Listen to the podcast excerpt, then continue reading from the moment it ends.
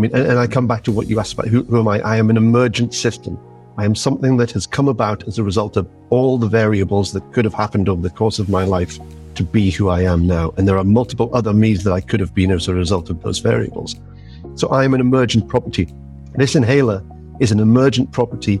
The concept is an emergent property of what happened in my brain, but the actual product is an emergent property of the people who've worked on it, the serendipitous luck I've had in finding the correct materials, the individual influence that other people have had from a design perspective, from a pharmacology perspective, from a physics perspective. So it is emerging. It's not going to see, succeed or fail. It's going to continue to emerge. And even when it's in market, it will have emerged into market because of other factors that I still don't have any control over. So I'm very aware now in my life that fear of failure is not something I need to have, not because it might fail, but because failure isn't really a thing. This week's guest is Don Smith. I won't say much about Don other than the fact that he's an inspiring example of how transformation can occur in anyone's life. If you set your mind to it, take bold actions, and seek help and advice from others. From a career as an advertising creative, Don is now the inventor of One Inhaler, a single dose, dry powder, pulmonary inhaler, and also in development with his Kelp Systems invention, a revolutionary marine energy delivery system. I always learn a lot from my guests, but with Don, he really made me reframe my understanding and perception towards success and failure after he explained the concept of emergence. Don is not only a master storyteller, he's also a domain expert in the area of advertising and branding, and he's well on his way to becoming a difference maker in people's lives through his invention of the One Inhaler. Now, over to Don. All right, Don, welcome to the Impossible Network. Thank you for having me. Well, thank you for making the time. And where do I find you on this evening, uh, or on this sunny afternoon in Austin? Where are you? Yeah, I'm, I'm having a cold evening in Edinburgh. So I've just I've just returned from London. I spend I spend most of my time these days between London and Edinburgh, and I am I'm what is is as an acronym technically known as a Willie. Work in London, live in mm-hmm. Edinburgh. So that's a, that's a thing. There, there are trainfuls of people so, on Monday mornings and Friday evenings. Trains full of Willies traveling back and forth between the two cities. Oh, we could have a lot of fun with that. Well, anyway, before we get into some big questions about you, a little bit of an intro as to what you do. So, in full transparency, we crossed paths many years ago at an ad agency in Edinburgh called Leith Agency, uh, where at that point in my life I was a an account director working on Tennent's Lager account in in Scotland, and uh, you were a young talented, up and coming, full of energy and ideas, creative, working with your partner, Alex. Mm-hmm. And you've gone on to have a pretty stellar career in advertising, moving into the digital realm, and really pivoting big time, probably more than any creative that I've ever worked with, to moving away from creativity for the benefit of clients to creating solutions as an inventor for the benefit benefit of humankind with your one one haler invention mm-hmm. and some other bubbling under the surface ideas will they mention as well. Yeah.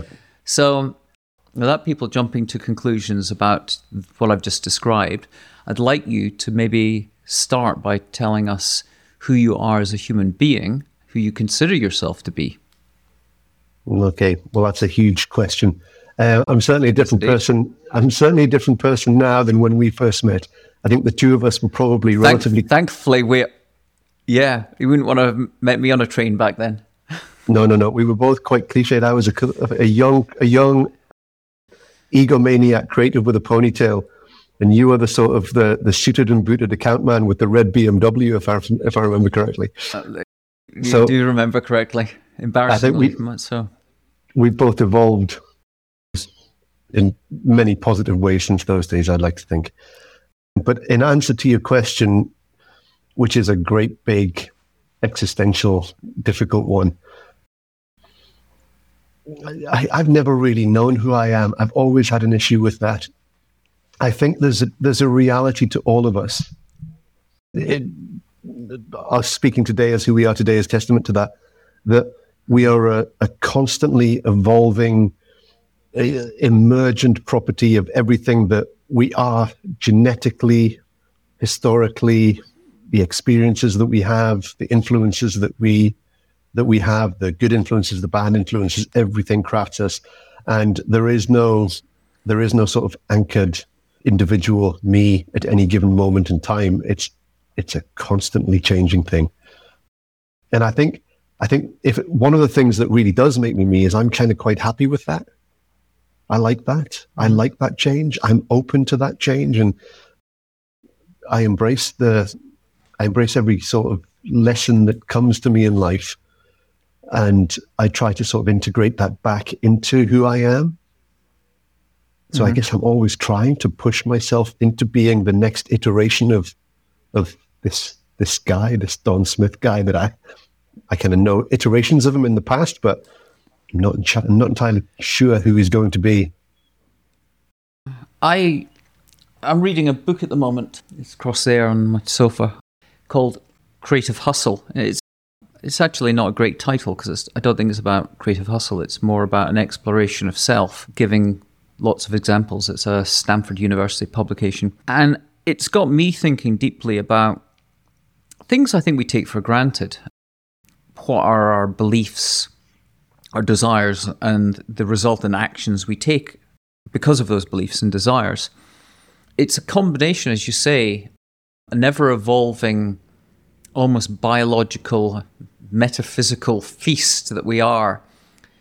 But anchored in all that are our principles, are our values, our ethics, our morals. Because you use these words willy nilly in a way. You go, oh, yeah, what are your principles? What are your values? I know coming from advertising, we spent a lot of time talking to brands about their brand values and their brand principles and their brand essence and all that. But really, when you dive into those words and go and say, well, if it's a, there's a hierarchy and there's a and they're all connected, what's foundational in it? What's mm-hmm. foundational in making you you? And mm-hmm. I suspect a lot of it, it it comes down to your moral compass and your ethics, your outlook on life, and that and that, that is what changes. So maybe I'm gonna just throw this at you and go, well, okay, if you are evolving what would you say your core ethics that guide you, your moral compass or your principles? What is it? What's important to you as you that makes you the Don Smith? It's very yeah, it's very interesting question. Very interesting on two levels, psychologically and philosophically.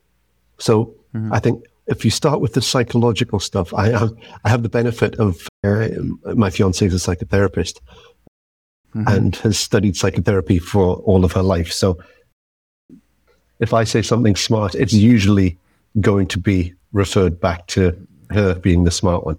And if she listens so, to this, you could never have said anything other than the benefit of her being a psychotherapist. yeah, yeah. It's it's it's mm. it's been I'm constantly in analysis and learning as a result. Yeah.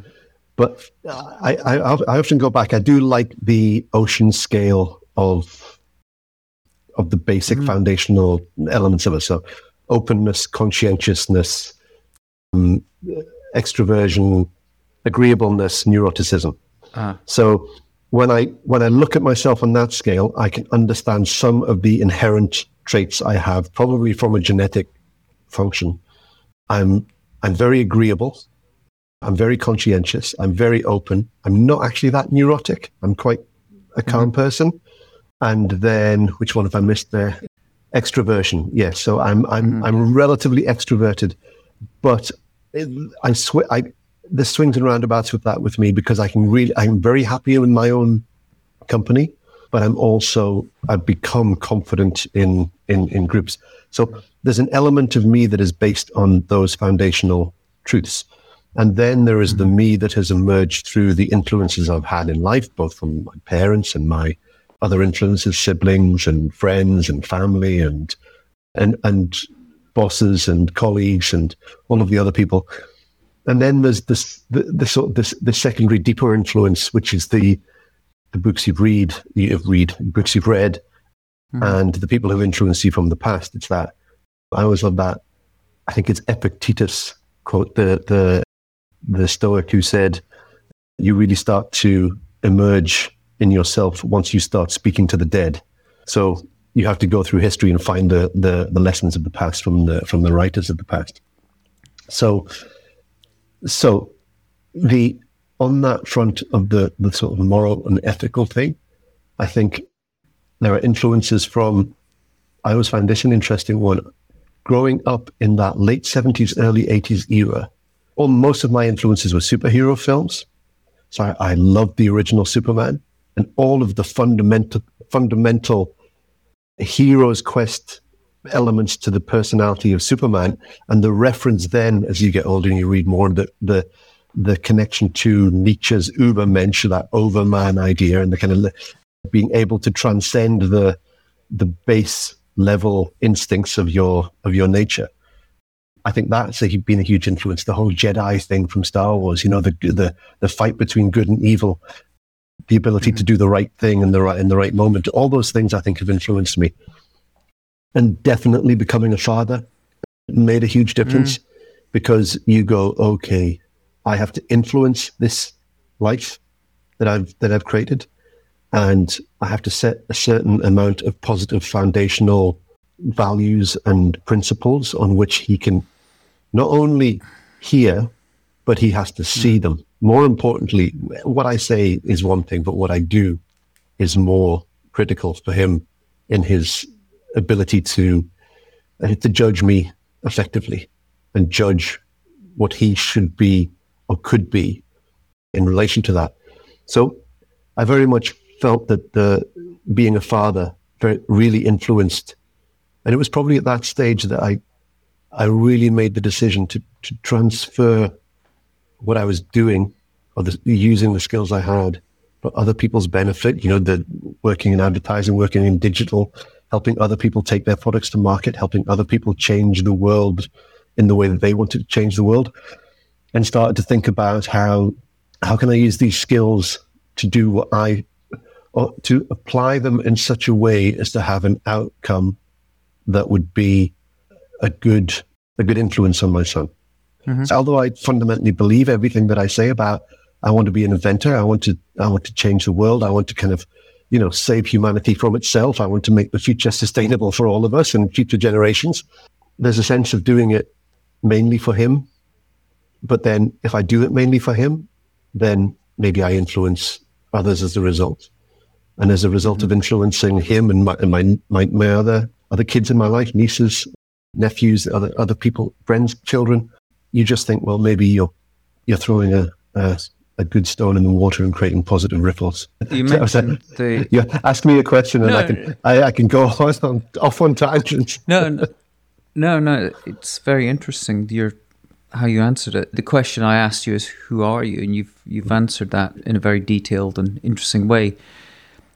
But I also ask us, "Who or what made you you?" and you've also answered that to an extent. But not just the dead. There's obviously the living, and classically, we're products often of, of our, as you mentioned, there there's a DNA and there's the the genetics, but there's the the nurture element, not just the nature. So, what about mm-hmm. who nurtured you, or who who's influenced you significantly? To view what you're doing, the way you you describe that as doing this for your son, not saying but doing. Who who has influenced you to get to you get you to that point to have actually made such a a brave and coura- a courageous decision to move out of the conventional sort of lane of work to do something that's invention based. Yeah, the obvious an- the obvious answer is always your parents. Your parents are the critical influence in your life, and and I'm no different in that respect. And I'm very blessed with the parents that I had. I'll I'll say briefly, my mother is just wonderful. I'm very like my mother. She's a big character, very open, very happy to talk for as long as as long as you will give her the time to do so. Mm-hmm.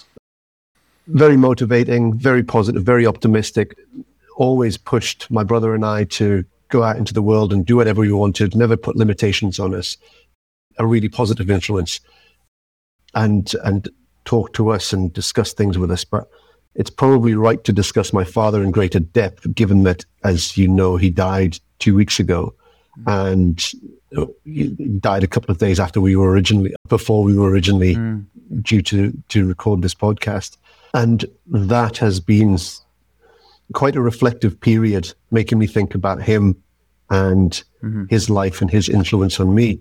And I have I have I've had to really kind of search my soul for my real feelings on it because my dad wasn't my dad wasn't a great man. He wasn't what you would expect me. He wasn't a philosopher. He wasn't a business tycoon. He, he you know, there were. He was an ordinary guy, working class guy. Grew up in post-war Newcastle in a very relative poverty and struggle when he was when he was younger. Educated to a degree, but but not a reader, not somebody who was uh, who ever really embarked on an intellectual life. But he was a good guy. He was a really good guy, and and I keep saying this to other people because as you get older, you hear stories from other people about their parents and their fathers. And very importantly, he wasn't a bad guy. There wasn't any badness in my dad. He was a really decent sort from in his in his core. He was a good guy. Was always kind to us. Was never cruel to us. Was always there. Relatively stoic. You know, uh, uh, reliable. And and it's interesting because I think I've, I've always had this this thing in me. This sort of I've got so many heroes you know, all my bookshelves are filled with books of the, my my heroes, and I've always looked to those heroes to give me the wisdom and the kind of the the the the the, the, the quotes and the specific, inspiring pieces of knowledge that are going to drive me and help me learn something. And I think much of that is because my dad was just a quiet man.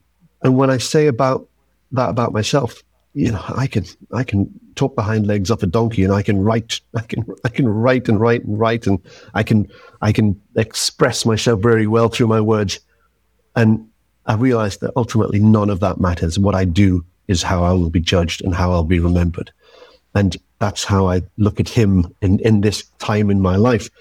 And he was a he wasn't a man of words, but he was a man of action. My dad provided for us his whole, whole life, and he provided for us despite the difficulties and the complexities that he went through in his in his career.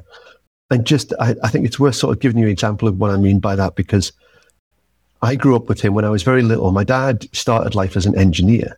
He worked in a in an engineering factory. He was a thing called a capstan setter. So he he set up the machine, the, the lathe machines that would that would machine specific precision parts for all kinds of things. I mean, one of the things he, he, he worked on was the London buses in, in the sixties, making some of the mm. precision parts for the for the engines. So he was very proud of that, and it was a solid job, and it was a good job. It wasn't. It was. It was pretty skilled, but it wasn't kind of you know ex, extremely deeply skilled. But he loved it. And as the eighties emerged, and technology took over, and automation took over, he found himself redundant. So the thing that he loved, he found himself suddenly in his sort of early thirties Uh, without any skills again, and in a difficult period. You know, you, you remember what the early '80s was like in the UK. You know, the the, the beginning of the Thatcher years, massive Miner strikes. unemployment, miner Yeah. strikes, especially in the northeast. A very difficult Yeah. time, and for the rest of his life, my dad never really found his niche. Did a series of different jobs, did whatever he could to get by, and a lot of really dirty jobs, a lot of really shit jobs that he took to get by, to put bread in, on the table and, and a roof over our heads. And and he took me to work with him when he, from being very young. There were a number of jobs he did, but there was a period. He, he started he started a couple of his own businesses, and he actually did relatively well, except for the economic circumstances. The the recessions of the eighties killed two businesses he started. I won't go into the details about it, but it really knocked him for six. It made him feel like he'd failed again. And so he lived with a lot of regret through his life of that. But he, he would, these were physical jobs and sometimes he needed help and sometimes he would take me with him. And I'm talking about from the age of like 11, 12, took my brother too. And we went and did some shit jobs with him. And there are certain things sort of seared into my memory about my old man. And one of them is we, for a while, my, my auntie worked for an estate agent and quite often the estate agents would if somebody had been evicted from a property or, or somebody had died and, the, and the, the, the houses would require being cleared and, and everything got rid of for the for the next tenant. And for a while, my dad did that. We went, we'd go and clear houses and and and mm. you know the tragedy of, of sort of throwing people's lives in the back of a van and then taking it to escape and the, the filth and the dirt of it all. It was horrific. And I remember one time we had to do this job where we had to clear this house and this the the backstory was an an old man had lived there on his own, no family, and he died and he died in the bath in his house and lain there for for weeks. And they'd oh. come and taken the old guy away, and uh, me and my dad had to go. The dad had a crappy old van, and we had to clear this house and skip everything. And when we got to this house, my dad looked in the bathroom. He'd been told that the guy died in the bath, and when we got there, as the, the as the ambulance man had taken the body away, um, he'd sat in obviously in, in the hot water. Part of his scalp was still attached to the back of the bath. So my old man just turned to me and he said, "You go and start in the living room. I'll sort this out." And he closed the, closed the door, and and that bathroom wow. was, you know, sparkling clean afterwards. That's the kind of shit he had to do mm. to to look after us, and that's what he would do. Uh-huh. He would do what it took to make sure we were all right. Now that's that's action. That's something I learned the hard way how to be resilient, how to do what needed to be done to get the job done. Mm-hmm. And I think at my core, there is a, you know, when we're talking about that OCEAN thing, there is a, a conscientiousness in me that goes, doesn't matter how dirty the job I have to do in my life, it will never be that hard, never be that difficult or mm-hmm. that awful. So that influence he had on me was to prepare me for a life where there is nothing I won't do if I have to do it to survive, to do what I need to do. And I think that influences that's that's to me that's part of his legacy. You know, his legacy is to kind of create a resilient, independent, capable um, adult in me, and I always always love him for that. I mean, you said right at the start of this that you're everything you say doesn't matter. The words you write, it'll be remembered for what you do. And you've just described your father as all about actions rather than about saying. So I think your his legacy has had an impact. Definitely. He was. I should point out he was a really funny guy as well. He joked, and it, mm. wasn't. It wasn't as all as bleak as I sound, but I use that as a, as a point of reference for the you know, the ability to build a, a resilient individual in me. He also had great humor. He could laugh it off. He could see the absurdity of life. He was a real joker.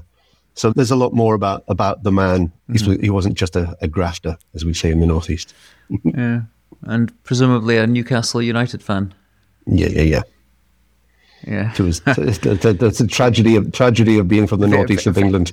Yeah. Nearly, well, not not at the moment. It's not. No, no, no. But, but we never.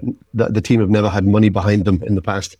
What in the past we never had money. We had Kevin Keegan, which will be absolutely lost on all of your American listeners. But it will indeed. The one, yeah. the one thing I'll say about Kevin Keegan as a football manager, I remember him saying this quote. I always love this quote. He was all about creativity and flair, and he would say, "I don't care if we lose seven goals as long as we score eight. And I kind of like that attitude in life. You know, you take mm-hmm. the take the good with the bad as long as it's entertaining. Yeah, Keegan's almost cut from the same cloth as Bill Shankly. Mm, yeah, that sort of ca- that sort of character. Yeah, yeah, yeah. The the glorious one of the greatest seasons in Premiership history when he lost it on television around Alex Ferguson got to him.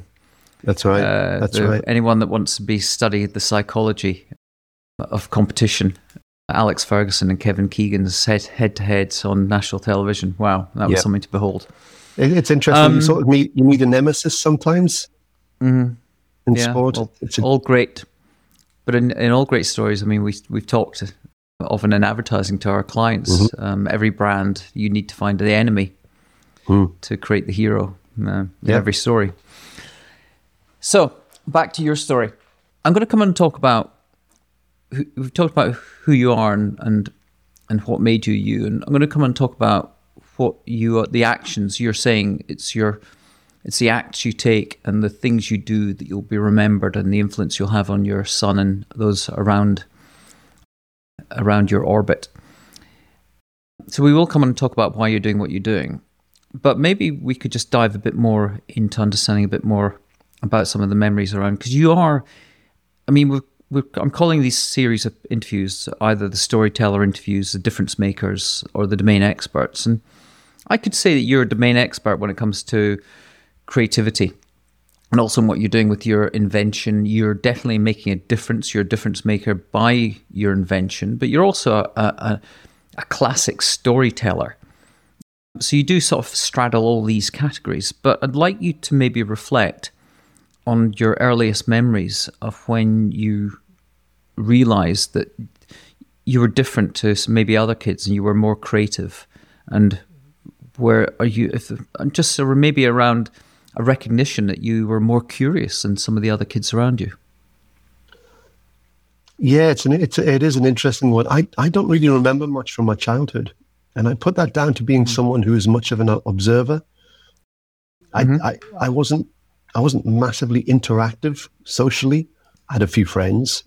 I wasn't I wasn't sort of at the center of any friend group. I was I felt I was always on the periphery observing what everyone else was doing. And I think that was very much me gaining an understanding of the world and, and trying to kind of trying to find my place in it. Mm-hmm. And I mm-hmm. think my, I found my place very much as a teenager because I, I I never had this academic capability, I, I was always confused as to why I was just remembering information. I never saw any context to what I was being asked to do. And as I got into my teen years and uh, at school in the UK, when you're about 15, you, you're asked to try and find some work experience. And I asked if I could do something creative. We had a design course at, at school, and, and I quite liked the design course, but it was more tech drawing than than any sort of pure creative design. And so they sent me they sent me for a week's work experience in a nightclub in Newcastle called the Riverside, and I was in charge of pressing the button on on the copy on the copier for the photocopier for the flyers. This was their idea of okay. design. Design and, creativity. and, and and this will give you a good idea of my mother. My mother was kind of furious at this because she felt it wasn't kind of wasn't good enough and wasn't uh, it wasn't a reflection of what I meant by I want to do something in design. So she marched me up to the school she knocked on the on the window of the the receptionist and, and, said, "I'm, you know, I'm not happy about this. Somebody, somebody needs to do something." And the receptionist, she's a fearsome woman, my mother, and the receptionist clearly was sort of like, "Oh my god, I need to do something about this." And so the receptionist, I think, either had a friend. It was either her friend's husband or her husband worked in a little advertising agency in Newcastle called Colbert Advertising. It was one of those network advertising groups that did all of the the advertising for the local car dealership that was you know ubiqu- ubiquitous in each city around the country and things like that. And I ended up going for this work experience week. I was put in the team, in the studio team, and led by a guy called Eric Hall. And Eric Hall was a huge influence in my life. So suddenly I was sat in this advertising agency and, and given a brief to do an advert for Anglian Windows I remember it very specifically. I was given trays of Letraset layout pads, and I was told to write an advert that explained the fact that Anglian windows saved you money because they were well insulated. Like my first brief, and I and I was saying to I said, Eric, so what do I do? How do I solve this? What are the rules? I was like, well, just just come up with some ideas and see see how you how you do it, how you express it. And I was like, okay, so how do I come up with ideas? Well, just think about this. Think about the problem. Think think about what the solution to the problem. How can you express that in a simple way? And he took the time and he, he really kind of talked to me and, and helped me. And I remember doing this, playing with Letraset and having this little, taking all the different sized pound signs and mm. and having them sort of fly out of an open window as if you were losing money because the window was open and not insulated. And I just played with this idea, and he he said, "Great, yeah, really great." And I, and for the first time, I suddenly got this sense that something unique that could come from me mm-hmm. that had no definition as an academic system or process could have value and and actually could solve a problem that somebody else had. And all of this stuff started connecting. And I was like, oh my God, this is me. This is what I want to do. This is a thing. This is this is not you know going and getting a job as an apprentice plasterer from a dad's pal Bob. You know, this is something genuinely that I can I, I can enjoy. And I, I mm-hmm. was willing to work. I was always willing to work at whatever I found, but it was finding something worth working at. So did that work experience, asked after a week of doing this if I could go back in summer and just be there. And Eric said, yeah, come back and spend, you know, three or four weeks in summer and you can just sit in the studio and work with the guys and watch what we do. And, and he was amazing. And, and at the end of summer, I got very close to him. He, he, really was was one of those first mentors in your life, which you really need in life. You need to find somebody to, to, to be that positive influence, to be what Joseph Campbell calls the second father. Your father builds you up to be an independent person, but can only take you to, to that point where you have to find yourself, and you find yourself in something other than what you came from.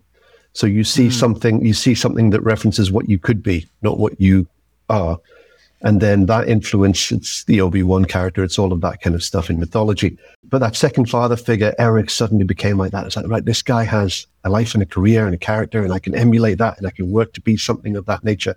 And he, and, and literally within weeks of me finishing that work experience, he, he emigrated to Australia. So he, he had the classic, a classic drawing board, a draftsman's drawing board with a, you'll know, the poised angle lamp and and oh, he, yeah. uh-huh. he he couldn't take this to Australia with him. It was obviously there was a certain amount of shipping, so he asked me if I wanted it, and I said, of course I do. So my dad and I collected that, brought that back. It sat in my bedroom, and I always felt that was a it was like a symbolic thing that he gave me. I had to use this now. I had to use this lamp to to project onto what I was designing on this this beautiful old angle poised drawing board. And so that saw me through university. And then because of that, I, I, I found the, the course in advertising I wanted to do and just pursued it relentlessly. So I was very lucky that I, I found an opportunity and I found a person to inspire me and educate me and, and show me a pathway in life that was absolutely suited to me. So a little bit of serendipity goes a long way in life. I will say though, my my my mom, but also your mother. My mum my mum was a, a, huge influence. But she does she does remind me that when i was about I was about 11 or 12 i had a an english assignment. And it was to write a story in a in a unique way in a different way than just a normal story. And i constructed a story. It was just a, it was a short story but it was on one page and the story i constructed was made up of the strap lines from all of the tv ads that were currently on television at the time so obviously the advertising thing was a subliminal. Subliminally, it influenced me. And I was very influenced by, I remember being at school and seeing one of those first Nike posters in the gym hall mm. and just, you know, that, just do it. And it was, yeah. the, it was the, the, the classic American footballer who, you know, hand against the wall, just worked his ass off, just won. And it was inspirational. So there were, there were other influences in there, but mm. Okay, so that that's yes, that's really interesting. It's you mentioned the ocean as the personality sort of characteristics. Whatever, however subliminal these things that led you to desire, have some inkling that design was where you wanted to go, and as you say, serendipity kicked in.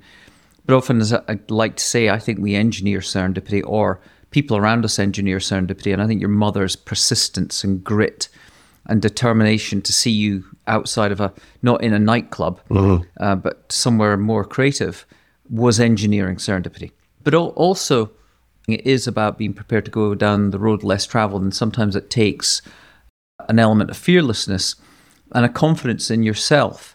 Now, when you were a kid, were you a rebel at school? Did you fit in, or did you want to go down your own path? I was, I was, I was a good boy.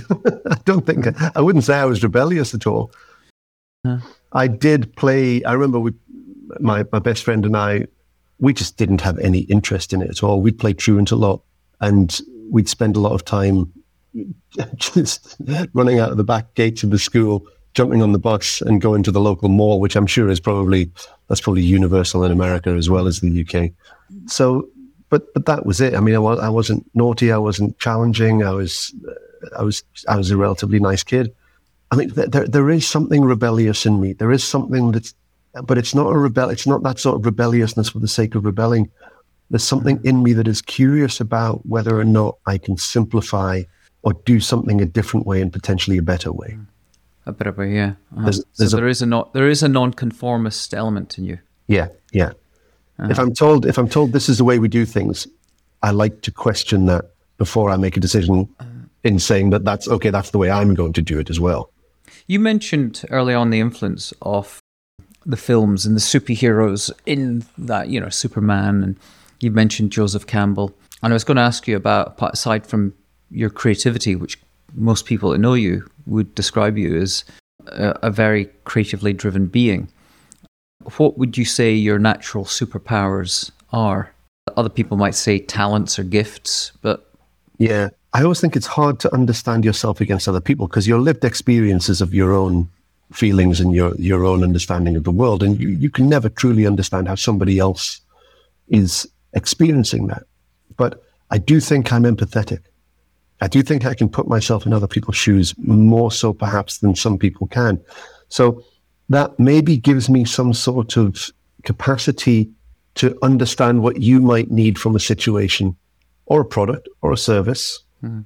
or an invention and and sort of experience life from the from the viewpoint of somebody utilizing or coming into contact with the thing that I do or put into the world.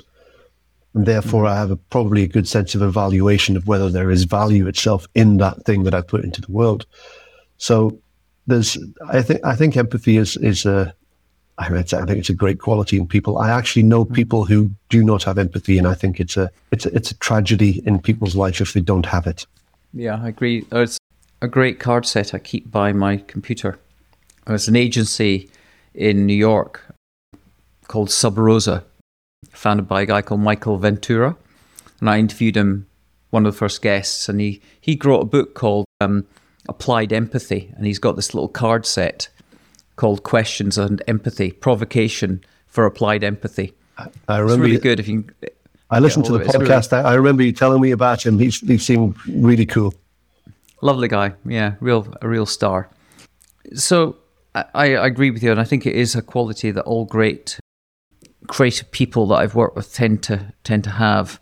But you did say that it's hard to describe well, maybe how other people perceive you. But I will ask you that in terms of in relation to what do people compliment you for? Because I think that's then reflects what they think of you. Well, again, I come back to this the stuff of my father. People do people do and are aware that I am conscientious, that I work hard, and I think as a as as a creative, I don't really like the word creative, but as a creative person, that often can be perceived as okay, they're creative. They're you know they, they like to do things on their time when they're ready when they want to and they're a little bit difficult and not always dependable but I think that was that was the thing that got me through those early years. If I if I have been relatively successful in that world, it's because it's not because of raw talent. It's because I worked at it. I mm was always first one in, always last one out. I would work long hours and enjoyed the work as well. So that that that made it easier. But I think that conscientiousness and being dependable as a result of that always made me very popular in in the agencies I worked in, certainly in the creative departments. If if a client service person took a brief to the traffic manager, they would ask if I was free to work on it. And not Alex. And, uh, Your partner. When you describe yourself, and I think about Alex, uh, you you can be sort of chalk and cheese. yeah, yeah, that that did work very well. And Alex, Alex, bless him, is one of the most cre- truly creative is the wrong word. Alex is artistic. Alex is mm, incredible yeah. at pure expression, pure abstraction and actually now lives as an artist musician in Amsterdam, where he should have been all along, rather than in the commercial world, because it, it uh, Alex Alex clashed with the idea of having to having to corrupt ideas for commercial gain, and I appreciate that with him. It's, it's who, who he was, but the the ability for us to bounce ideas off each other was it was always it was a, a wonderful time in, in my life working with with Alex Payton and in his art, Alex's art is it's it's unbelievably good now. He is he is. I don't know if you have seen the his his paintings recently, No, he, start, he probably no. took up painting. He's always done a bit of painting, but he took it up really professionally about 10 years ago. And his, his personal painting style, it's Picasso-esque. It's, it's utterly phenomenal. He, he lives a relatively modest life in Amsterdam, but I would like someone like Charles Saatchi to see Alex's work and really see the, the, the quality of it now because I, I genuinely think he could be one of the could be one of the world's most famous artists over the course of the next decade. He's he's that good. I'll check in my out. opinion. Put a link. Put a link to it in the show notes Mhm. so people can see it. I mean, you've talked about the nature and the characteristics of being a creative, and you're now working pretty much focused on being an inventor with a desire to bring this product to life that you can come and talk about. Yeah. But like all creative people, inventors, innovators, whether it's an empty pad of paper or whether it's a problem that he's solving, you're entering into the unknown and you must have to confront fragility and doubt that often goes with the territory that you your domain. How do you deal with that? I ask experts. The simple answer to your question Yeah. is I ask experts because I am a bit of a polymath. I know I know a lot about a lot, but not everything. So uh-huh. so to give you a good example of where that comes in handy, and again, it, it, it's all connected. All of this stuff, the the confidence that I've developed, that extroversion that I've developed through having to be extrovert because I've had to learn to present. I've had to learn to kind of ex- to sell my ideas. When I started inventing, so perhaps it's worth explaining what my invention is at this point. Yeah, I it- think it- the time it- is now to say, let's talk about your invention. so I've been an asthmatic my whole life. I've carried a, a what's called a PMDI, a, a pressurized multi-dose inhaler. People will be very familiar with those. Yeah, exactly. Seen them in films. The vast majority of, of people with asthma will carry them regularly and have done most of their lives. It's it's a wonderful piece of technology, but it's also it comes with a certain amount of issues. One being convenience; they're relatively big and bulky, and and you usually only get one. So you have to remember it. You can't forget that hmm. inhaler. And also, there's a stigma attached to taking medical devices. The kids with asthma always get sort of, you know, th- th- there's a, there's a stigma. They feel it, even even if it's not mentioned, y- you feel it. So I always wanted, as an asthmatic, to have something more discreet, more simple, more convenient that I could carry around with me easily. And that sort of came to a head about, I think it was about eight, nine years ago now. And I was in my full Scottish kilt suit at an award ceremony. And I only had the sporran, which is the little pocket in the front of the kilt. And my inhaler wouldn't fit into it. So I went to this award ceremony without my inhaler. I left it in the hotel room. And that whole night, I had that paranoia that you have as an asthmatic when you don't have your inhaler. I better not dance in case I get wheezy. Yeah. And I thought, right, I need to do something about this. So anyway, I'd had some thoughts about there was a new generation of inhalers that weren't pressurized wet mists that would milled as dry powders, very fine, small amounts of dry powders. And any of your listeners who, who are asthmatic will probably have moved on to the new generation of dry powder inhalers. They're still bulky. They're still not as convenient to carry and they still have the stigma attached. So I decided to design my own single dose device. And because I saw this fine dry powder, I had this idea in relation to filters, where I thought if you have a filter material, a mask, for instance, and you breathe in, it captures the particles on the filter material. And I thought if I preloaded the filter material with that powder, and then somebody inhaled from the other side, you could lift the particles off the powder and into the airway. And I thought, okay, mm, that's an interesting concept. And then I started playing with sort of with business cards and the flexibility of business cards and taking two business cards together and squeezing them and forming this tunnel in between. I thought if I put a piece of filter material between that tunnel, could I load it and then close it and have this flat business card that then if you took it with you and you had an asthma attack, you squeeze it, it opens, you inhale, it lifts the powder off, and then it goes into your lungs, and then you dispose it. All of these things started playing around in my head, and and I, I designed it, I drew it all up, I kind of made a little animation of the concept and the idea, and then and then I thought I know nothing about this world. I know nothing about pharmacology. I know nothing about the milling of dry powder drugs. I know nothing about respiratory physics. I know nothing about the biology of the the, the trachea and the and the lower and deeper lung. Um, I know nothing about the production of medical devices. there was so little that I knew, but I thought I've got a good idea. Hmm. So I sort of went online, scoured the the internet looking for where do respiratory inhaler experts converge, and I found I found two things. I, I found that there were a couple of really important conferences that they all went to, and I found out that there were a few key people in that industry who were very respected as inhaler designers. One guy called David Harris, who was an inhaler designer specifically, and another guy called Hartwig Steckel, who One of the, the puff ones. Yeah, inhalers, yeah. yes, yes, but also had designed a multitude of different devices as well. So, a real expert in device de- design. And then another another guy, really cool guy called Hartwig Steckel. And Hartwig was one of the leading experts on the development of dry powder drugs and had written lots of scientific papers. So, I, I pinpointed these two people. I went to a, a respiratory conference in Istanbul and targeted Hartwig and kind of went up to him and I, I said, Hi, you don't know me, but I've come up with this idea and I really need to understand whether or not there is any viability in it. And I need to ask hmm. somebody like you to know that.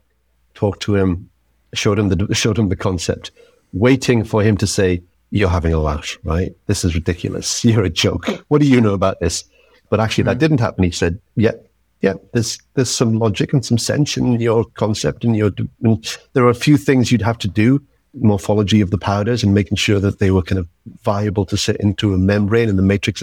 And so he got thinking about it and he was very encouraging and very positive and very helpful.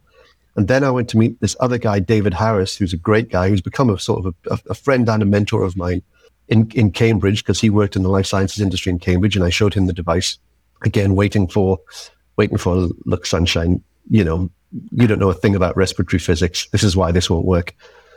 And David, so David went, hmm, okay, this, this, yeah, there's some merit in this. This is worth pursuing. So, given that I had these two sides of the industry, the kind of the, the, the, the actual device itself and the, the pharmacology, I then went to, uh, and, and again, serendipity. Turns out that the biggest respiratory conference in the world has its yearly event in Edinburgh, where I live. Mm-hmm. So, E- in every this- year? every year, the entire respiratory industry comes to Edinburgh for a, for a conference called DDL, Drug Delivery to the Lungs.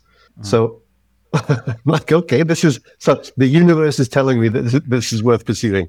So, I went to DDL and again did some, you know, I've become good at networking, become smart at understanding people and empathizing with with people and seeing where the kind of the the, the key people in any industry are. So I found an amazing lady called Helen Muirhead, and Helen is Helen used to work at GSK, and Helen is one of the few people in the world who has taken two of the biggest multi-billion dollar respiratory inhalers to market in her time at GSK. And serendipitously, she and her husband, Gordon Muirhead, who was also one of the vice presidents of new drugs at uh, GSK, had just left and started their own consultancy. And I sort of pleaded with them to help me. And they they liked, I think they liked me and they kind of sort of liked my idea. And so at that point, everything started to converge.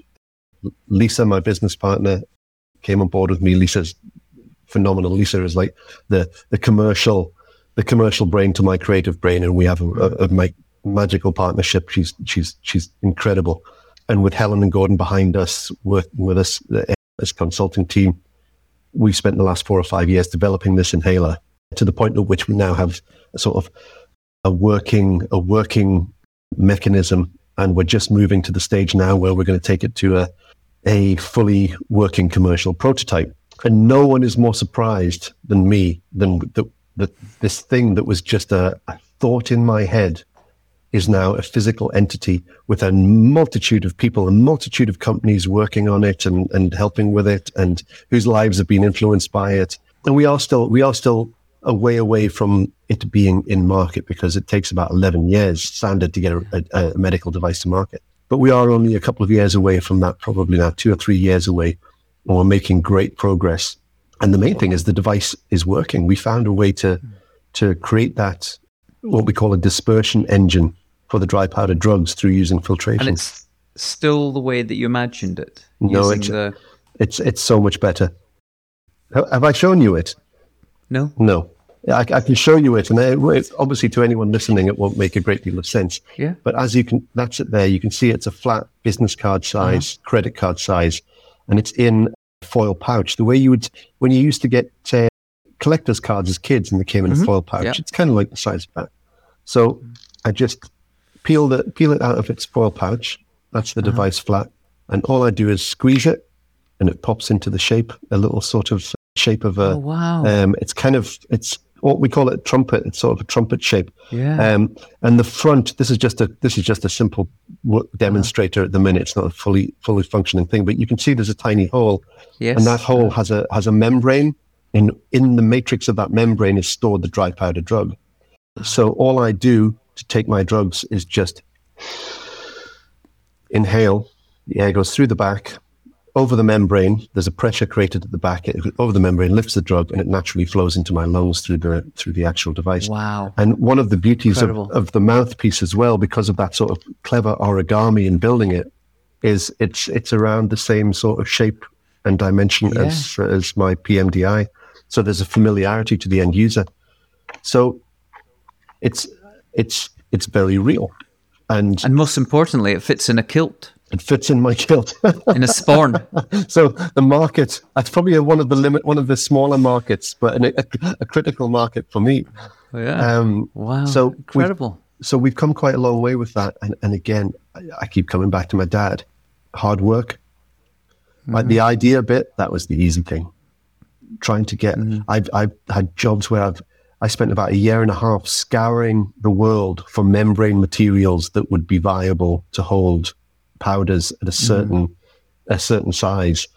Tried and failed, tried and failed, tried and failed relentlessly until we got to the point where we found something that actually kind of worked. So all of that hard work, and this is this is the interesting thing that I think is um, like when I define myself now and I go, well, well, who are you? Mm-hmm. I was I was never an execution guy. I used to like doing the ideas because the ideas are fun. You sit at your desk, come up with the ideas, play around with that. But execution, it's Elon Musk always says this. It's sort of, you know, the, the hard work is in the manufacturing. Trying to manufacture a product in the real world, not a digital product. Digital products are relatively straightforward. In the real world, trying to make something, trying to find materials that are medical grade and and recyclable, trying to find at, at, at microscopic levels materials that can interact with each other in the correct way that aren't influenced by things like electrostatics or and and and materials that are hydrophilic, not hydrophobic. Making something simple is one of the hardest mm things you can you can ever do, and it takes that kind of commitment and that conscientiousness that to, to just relentlessly keep going with it.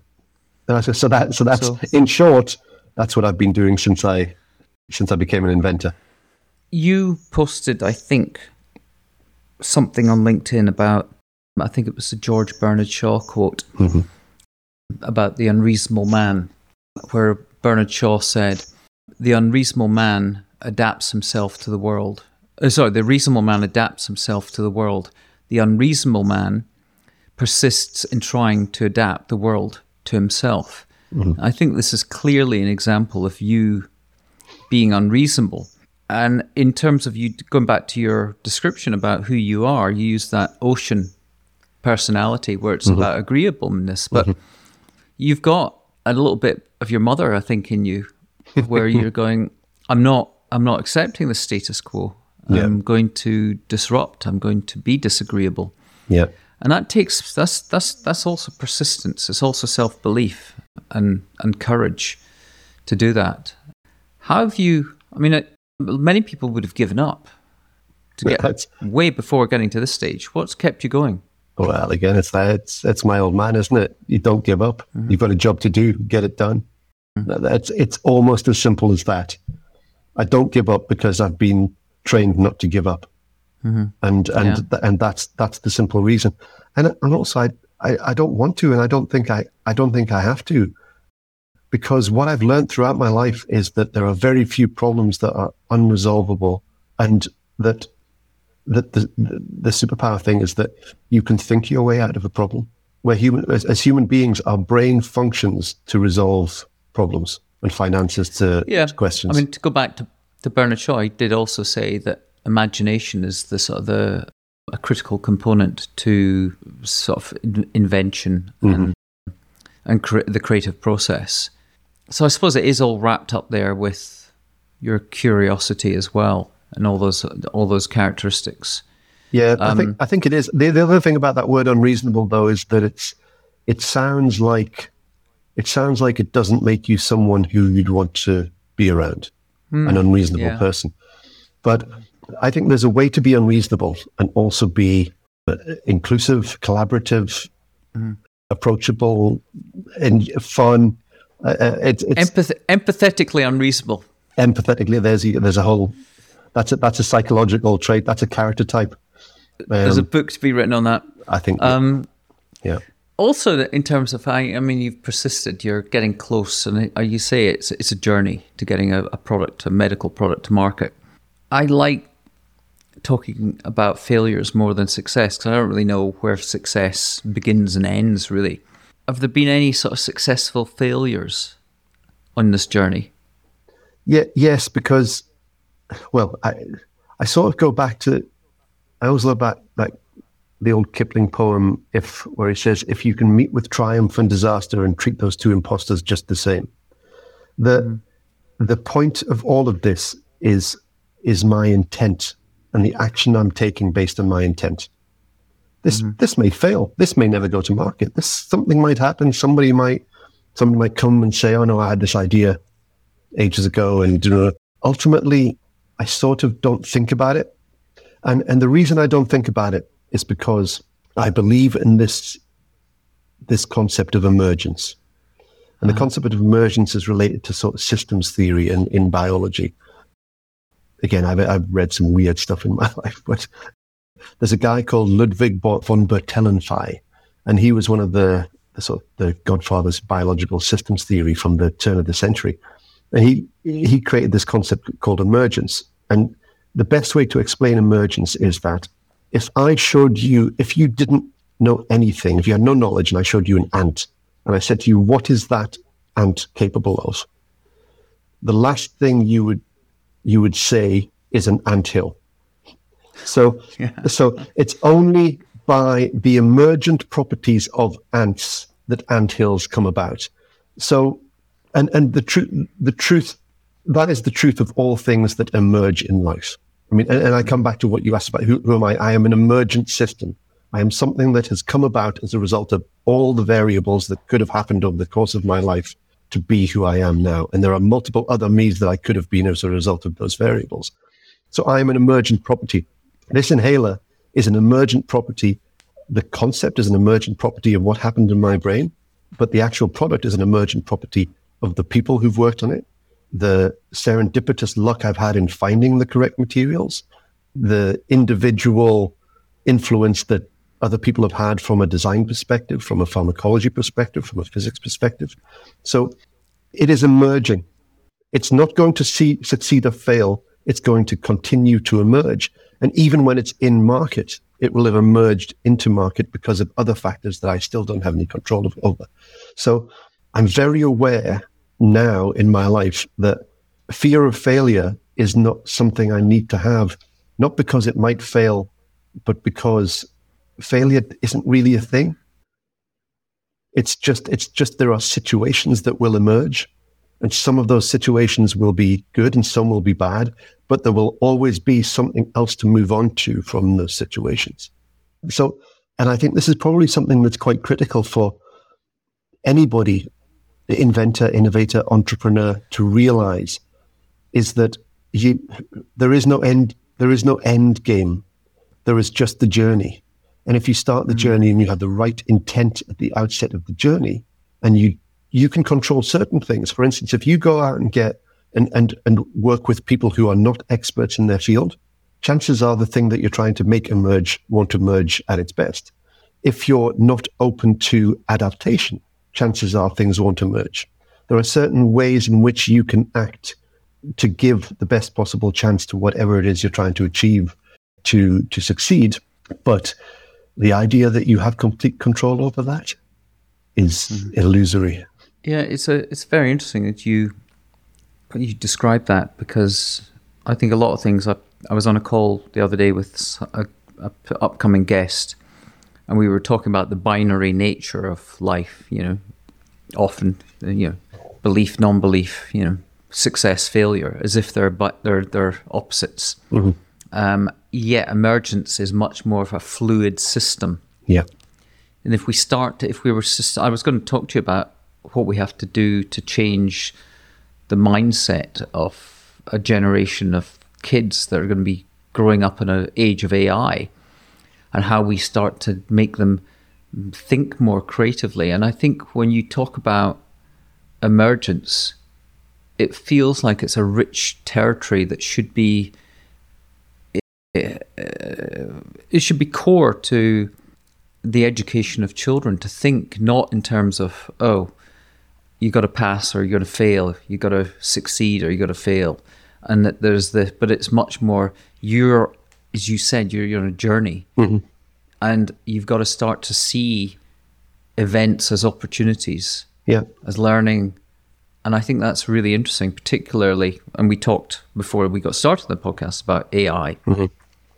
You've got a, a, a son, Yeah. you're, as you said, you're guiding him. What, I mean, I mean, I'm not asking any specific there, but have you got any reflections on what we have to do based on your learnings on this mm-hmm. journey about how we should be thinking about education Absolutely. and of AI? It's yeah, I, I I have, and I've thought about it. I've thought about it a lot, and I've thought about how how I make sure I'm a positive influence on him, and I don't sort of I don't end up being dismissive of the existing systems because, mm-hmm. as I'm aware, something will emerge out of the way things are, and there isn't. We, we don't really have full control over it. People will have ideas, and people have had ideas about a better education system, but actually, the reality is that there's a generation going through it at the moment who are looking at it and going, I was talking to my son about this the other day, the chat GPT s- system, Chat GPT, yeah. yeah, it passed, it passed an MBA at one of the,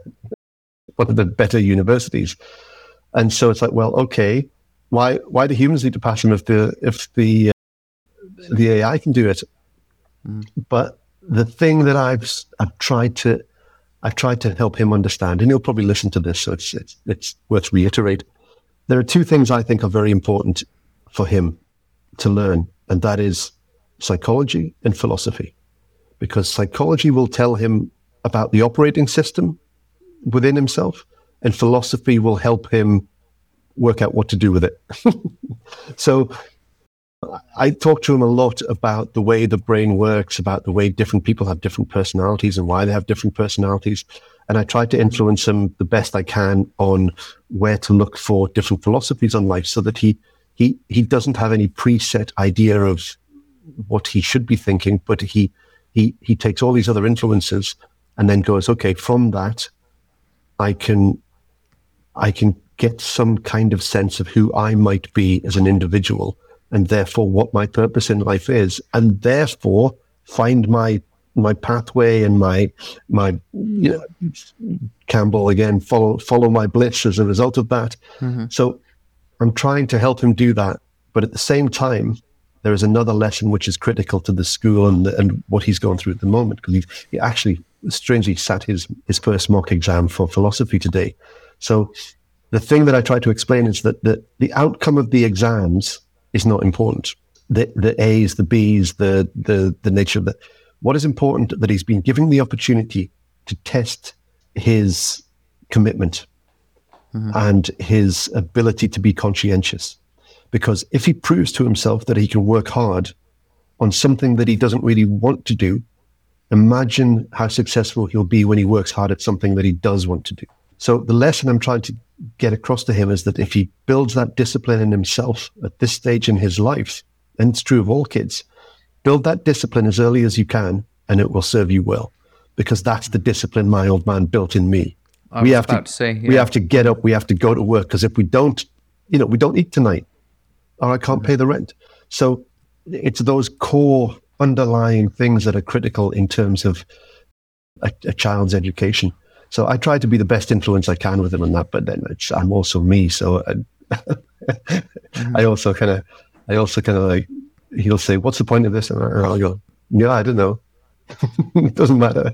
Uh, so I'm a difficult father. You wrote a lovely piece when you were turned 50. Uh, your 50 your 50 lessons since mm-hmm. turning 50. Um, I'm going to ask you, since turning 50, what have you learned? That's a difficult one because that was that was six months ago, and I've spent the last six months with the with the imminence of, of death surrounding my father, and being there to care for him during that period. You know, the importance of the importance of family, the import the importance of realizing that life gives you what you need. You don't always realize that until later, but mm-hmm. I've often, you know, I've often probably I think I feel it doesn't make me a, a, a, good son in many ways. But over the over the years, I've thought dad would be better if he was like that. Dad would be better if he was like that. And oh, I wish I had a dad like somebody else. And the reality mm. is, I had exactly the dad that was right for me. And mm. so that is a, that has been a a really critical lesson in life. And I, and I also hope that that lesson is that, that other people sort of learn that in life as well. I'm sure I'm sure you're the same. You you go, am I am I a good dad? Am I a good partner? Am I, you know, am I doing the right thing for the people I care about? And it's it's for them to work that out later on. You mentioned earlier on, talking to the dead, that Epictetus quote. Uh, I think there are two people. I think may be dead people that may have been influential on your life. Given that you've talked about the importance of uh, psychology and philosophy, but also your design is at your core of your being. Mm-hmm. If you could have had dinner with Milton Glaser, a great designer, and or and or Alan Watts, great philosopher, what would you have asked them in terms of speaking to the dead? What would you want to discuss or ask? Do you know? I think that there's probably a thousand and one sort of deep, deep philosophical questions to ask both, but I would want to know what they found funny mm-hmm. because I think the critical thing to understanding a person is to seeing what level of sophistication their sense of humor is at. Because humor tells mm-hmm. you everything. Humor, humor is our coping mechanism in life for the complex suffering of existence. So I would want to just sit and laugh with them. I'd want to see what absurdities they had experienced, what funny situations they'd been in, because that would tell you so much about the, the, the human being because both of those people, Alan, I, I love Alan Watts. The greatest thing I've ever, the greatest truth I've ever heard anybody speak is from Alan Watts when he said, You are the universe experiencing itself. Mm-hmm. That's utterly profound.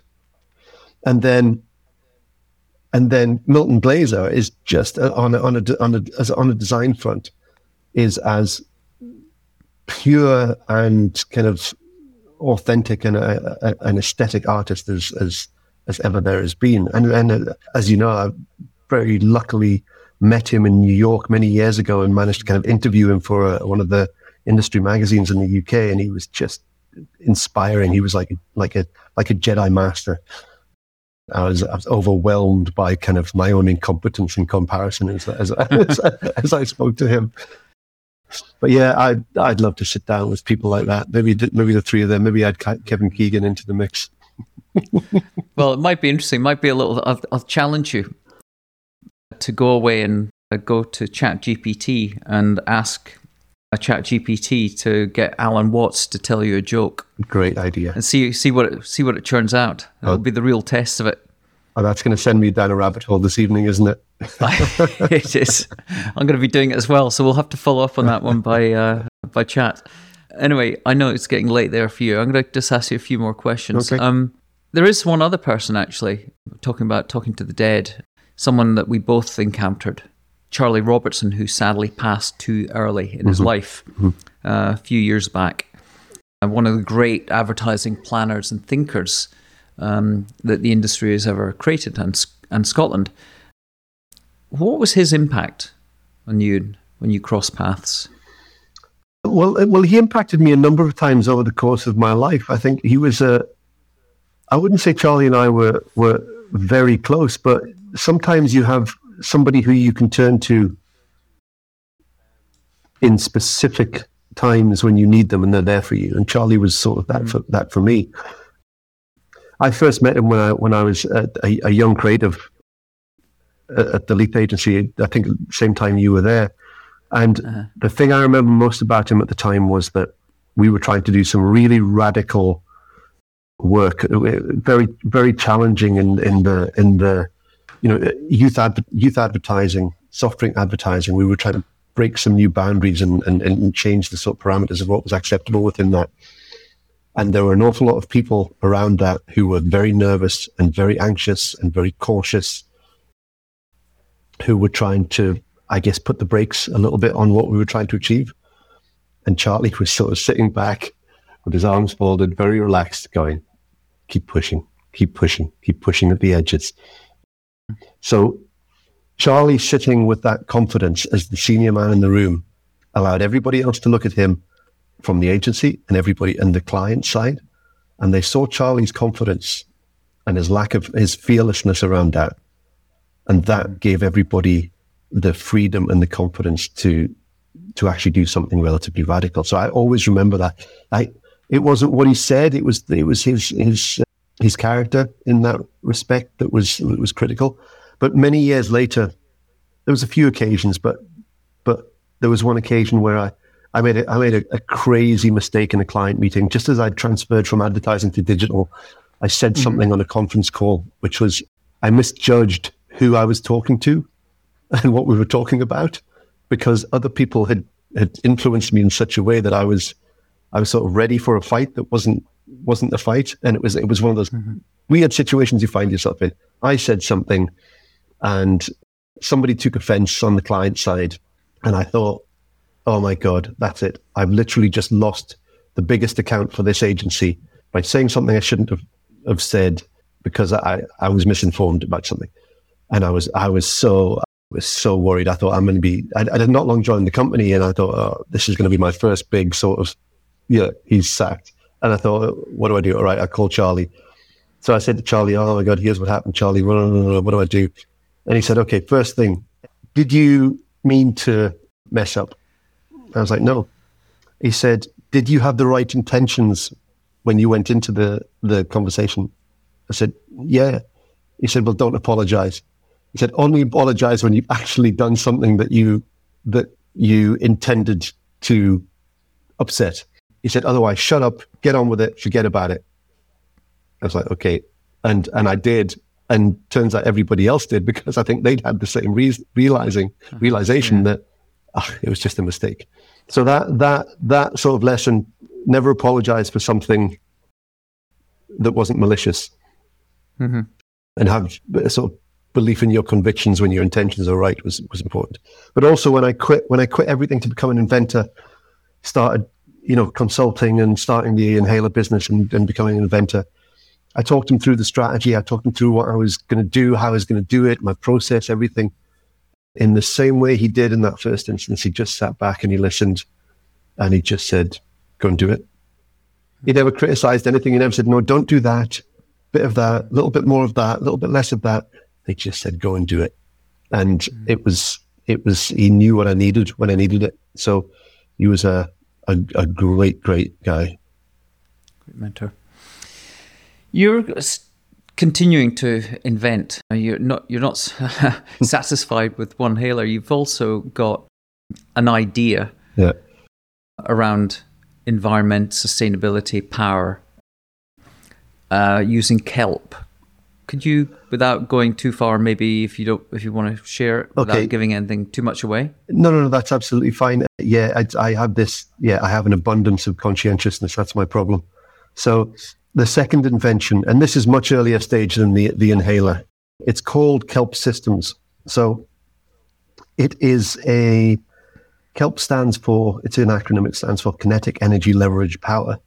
So it is a hydrokinetic energy generation system. It's a sequence of submarine impellers that are designed to harness the natural kinetic energy in moving water. And it began life as a concept for as, as a tidal energy turbine, effectively to sit within the kind of the, the strong currents that we we see moving around the ocean. But latterly, we've we've pivoted more to run of river hydro energy, because the nature of the system itself, it's, it's based on biomimicry of kelp. um, because kelp, mm. rather than resisting the movement of water, absorbs the energy in the water, and so it, it's not it's not like a, a, a kelp.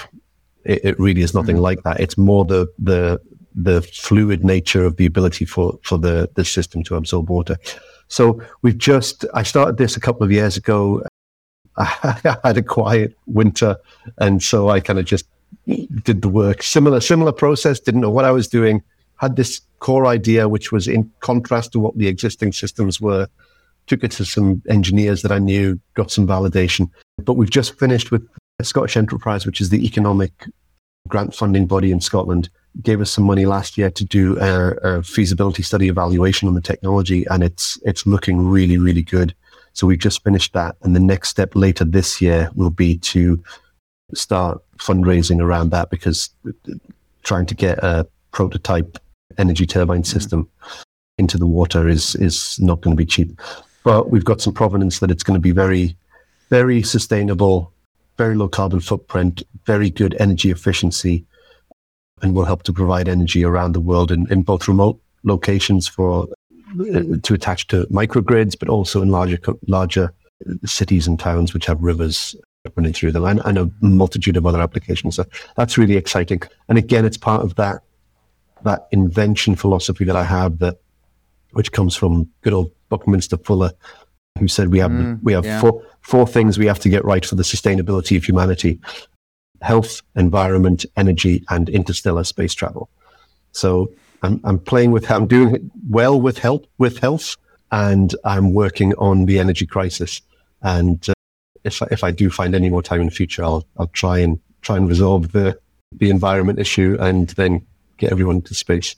Although my, my, my old hero Elon yeah. Musk is doing very well with that on his own. He is indeed. I mean, that's just great inspiration for any person that's maybe working in advertising. I mean, a lot of people are feeling that their creativity is blunted by the nature of the industry today. Mm-hmm. So I think your words, if they're heard by enough people, should be impetus for people to go out there and believe in their own ideas and start inventing. I hope so. Um, what I mean, if, aside from that, what serendipitous impact would you like this podcast interview to have? I really love the idea that I can kind of, I can inspire people. I don't want I, my ego doesn't need that. I'm old enough to get over the ego stuff. I hope I hope that people who are in creative industries, who are using their skills to take products to market effectively, and get paid to take products to market, can realize that they can develop, use the same skills to develop their own products and services. And. Through that conscientiousness and actually asking for expert help, they can actually get their own products and markets, products and services to market themselves and start to benefit in a way that isn't just a day's pay for a day's work. Mm-hmm. And I'm not massively commercially focused with what I do, but I do think that there is a I'm, I'm a capitalist in as much as the more capital you can create, the more you can reinvest that in in making things better. So it's very hard to do that as a creative in a design agency, an ad agency, in-house in a client business. You're never really gonna you're gonna be living relatively hand to mouth. But if you design and develop your own products and services, you can create capital from that and you can use that capital to, to actually improve more and more. And I've always felt that creative people never really kind of get that that training, that help. This the vast majority of creative, creative people are relatively risk averse. That means they like being creative, but they also want to make sure the bills are paid and they want to make sure that they're comfortable in an environment where they can be creative. So. Mm I think people need to realize you can push yourself out of that comfort zone and actually kind of do for yourself what you're doing for other people. I mean, I think you're having, I think you're having and are going to have a huge impact on the world with your both your inventions and being that unreasonable empath, empathetic, unreasonable man. I've got an idea for you. And I think what you should do when you do generate revenues and mm-hmm. profits from these inventions, mm-hmm. you know, I'm sure will come. I think what you need to do is create an incubator called Emergence to bring on board creators who want to be inventors. Great idea. To harness these skills, the skills that you have had so well honed and trained with the discipline and that you've got that we know exists in plentiful supply within the creative departments of the world, yeah. yet are not being put to purposeful projects yeah. uh, at the scale we need. And if we need scale and speed of change to help us f- avoid the need for interstellar p- space travel mm-hmm. and multiplanetary life, we do need new solutions to the problems that we're facing. And I mm-hmm. think with your philosophy, and your energy and your enthusiasm and guidance through an incubator called Emergence, I think we could get there. So that's my challenge to you. I, I love it. I think it's a great idea. I would love to do that. I mean, I, I, I really believe that there is a, there is a failure in education around that. All of the, well, we see a massive startup ecosystem, often founded by people who've studied business, MBAs, uh, commercial finance mm. qualifications, you do see you do see a lot of creative people doing that, but they probably could be better skilled and better educated before they before they do it. Yeah, agree. I've said this, I mentioned this to you before the interview, but also I've said to the other guests I've interviewed, the storytellers, the difference makers, the domain experts. That I am, rather than just doing these as singular interviews, I am wanting and willing and inviting the guests to take part in what I'm calling random collisions. So I spoke to someone the other, the other day, a, a guest coming up, a Hollywood producer actually, a very interesting character called Michael Blom, uh, inspirational man. And he said it's not really random collisions. It's it's you're you're doing these are intentional collisions. I said yeah, but random collisions sounds better than intentional collisions. So my intent uh, intentionality is to create these random collisions to engineer them and bring people together with completely different mindsets, experiences, and perspectives on the world. Because yeah. I think when you bring people together with those different, unique perspectives and skills and passions to talk around problems in a design thinking environment type workshop, really interesting ideas can emerge and new relationships can form mm-hmm. and who knows what happens when that occurs and and you just your conversations with the people you've spoken to around one Haler mm-hmm. is evidence that that's how innovation and, and invention happens or emergence occurs so maybe what I am my random collisions is just a process an experiment in emergence mm-hmm. so I'd invite you to be part of that if you're up for it absolutely absolutely I, there's it's it's so it's one of those important things in life to never assume that you're the the guy other people want to meet. I want to meet other people who are, who are going to influence me and and yeah. teach me something. So I, I, I love that. I was listening to the I've listened to the the the last two podcasts as well with Jennifer and Kat, and I found them both absolutely fascinating human beings. Um, yeah, really, really great. Very different, but but really interesting. Yeah. So yeah. I think when they collide together, maybe you know I've said to them already. I, you know I'm just looking. I'm going to be the first collision event is with Jennifer and Dr. Merritt Moore, who is one of my early guests, a quantum physicist ballerina yes, currently working. Yes. I I listened to that. And she's amazing. Yeah, she's something else. Yeah. And so we're going to be getting on a call in I think on the third of February. That one. So yeah, if you're if you're up for joining that, you're more than welcome. No, I love it. Quantum physics is another one of my little side hobbies. Mm-hmm. it's yeah, that's that's wonderful. No, I'd love to be involved in anything like that. I think what you're trying to do with the the network and sort of allowing allowing for the impossible to become possible is mm-hmm. great idea. Great way to allow for emergence. I, don't have any answers. All I'm doing is sort of looking at see how I can bring people together and see what answers or solutions em- emerge. So there you go. But my final question for you, mm-hmm, mm-hmm. and it's part of the process, is who do I interview next? Okay, so I I have I have a name. I haven't asked I haven't asked her if I can say say her name, but I'm going to anyway. So I, over the course of my career and certainly in the, la- the last three or four years, I've worked on a consulting basis with the team at Expedia. Mm-hmm. So there is one of the senior directors at Expedia is called Angelique Miller. And Angelique runs the internal creative team at Expedia. It's called Media Studio. And it is just the most incredible effectively a startup within a massive tech company. It's one of the best agencies I've ever come across. It is so beautifully run and managed and led by Angelique, and she has created a, a, what must be the most diverse and inclusive team of any creative agency in, in the world. The team come from there are there are people from Peru, Italy, Spain, South Africa, China, Australia. Such diversity, and and she's effectively a female founder, but founding this incredible team within this great big organization and having such an incredible influence on that organization and on sustainable travel, which is one of the big the big aspects of Expedia. It's a it's, Expedia is one of those great tech companies that I'm not always a big fan of huge technology companies, but it's a, it's it really is a great company. It, it treats people well and it gives people an awful lot of freedom to do great things. And Angelique is one of the the smartest and most amazing leaders in my environment. Well, so there's you, a name. When this, when what I I've said to people before is when the podcast goes live and you can share it with them, you then ask them and make the introduction and see if they're up for it. Yeah, and she's in Austin, Texas, a lot because they have a big headquarter there. So perfect. There you go.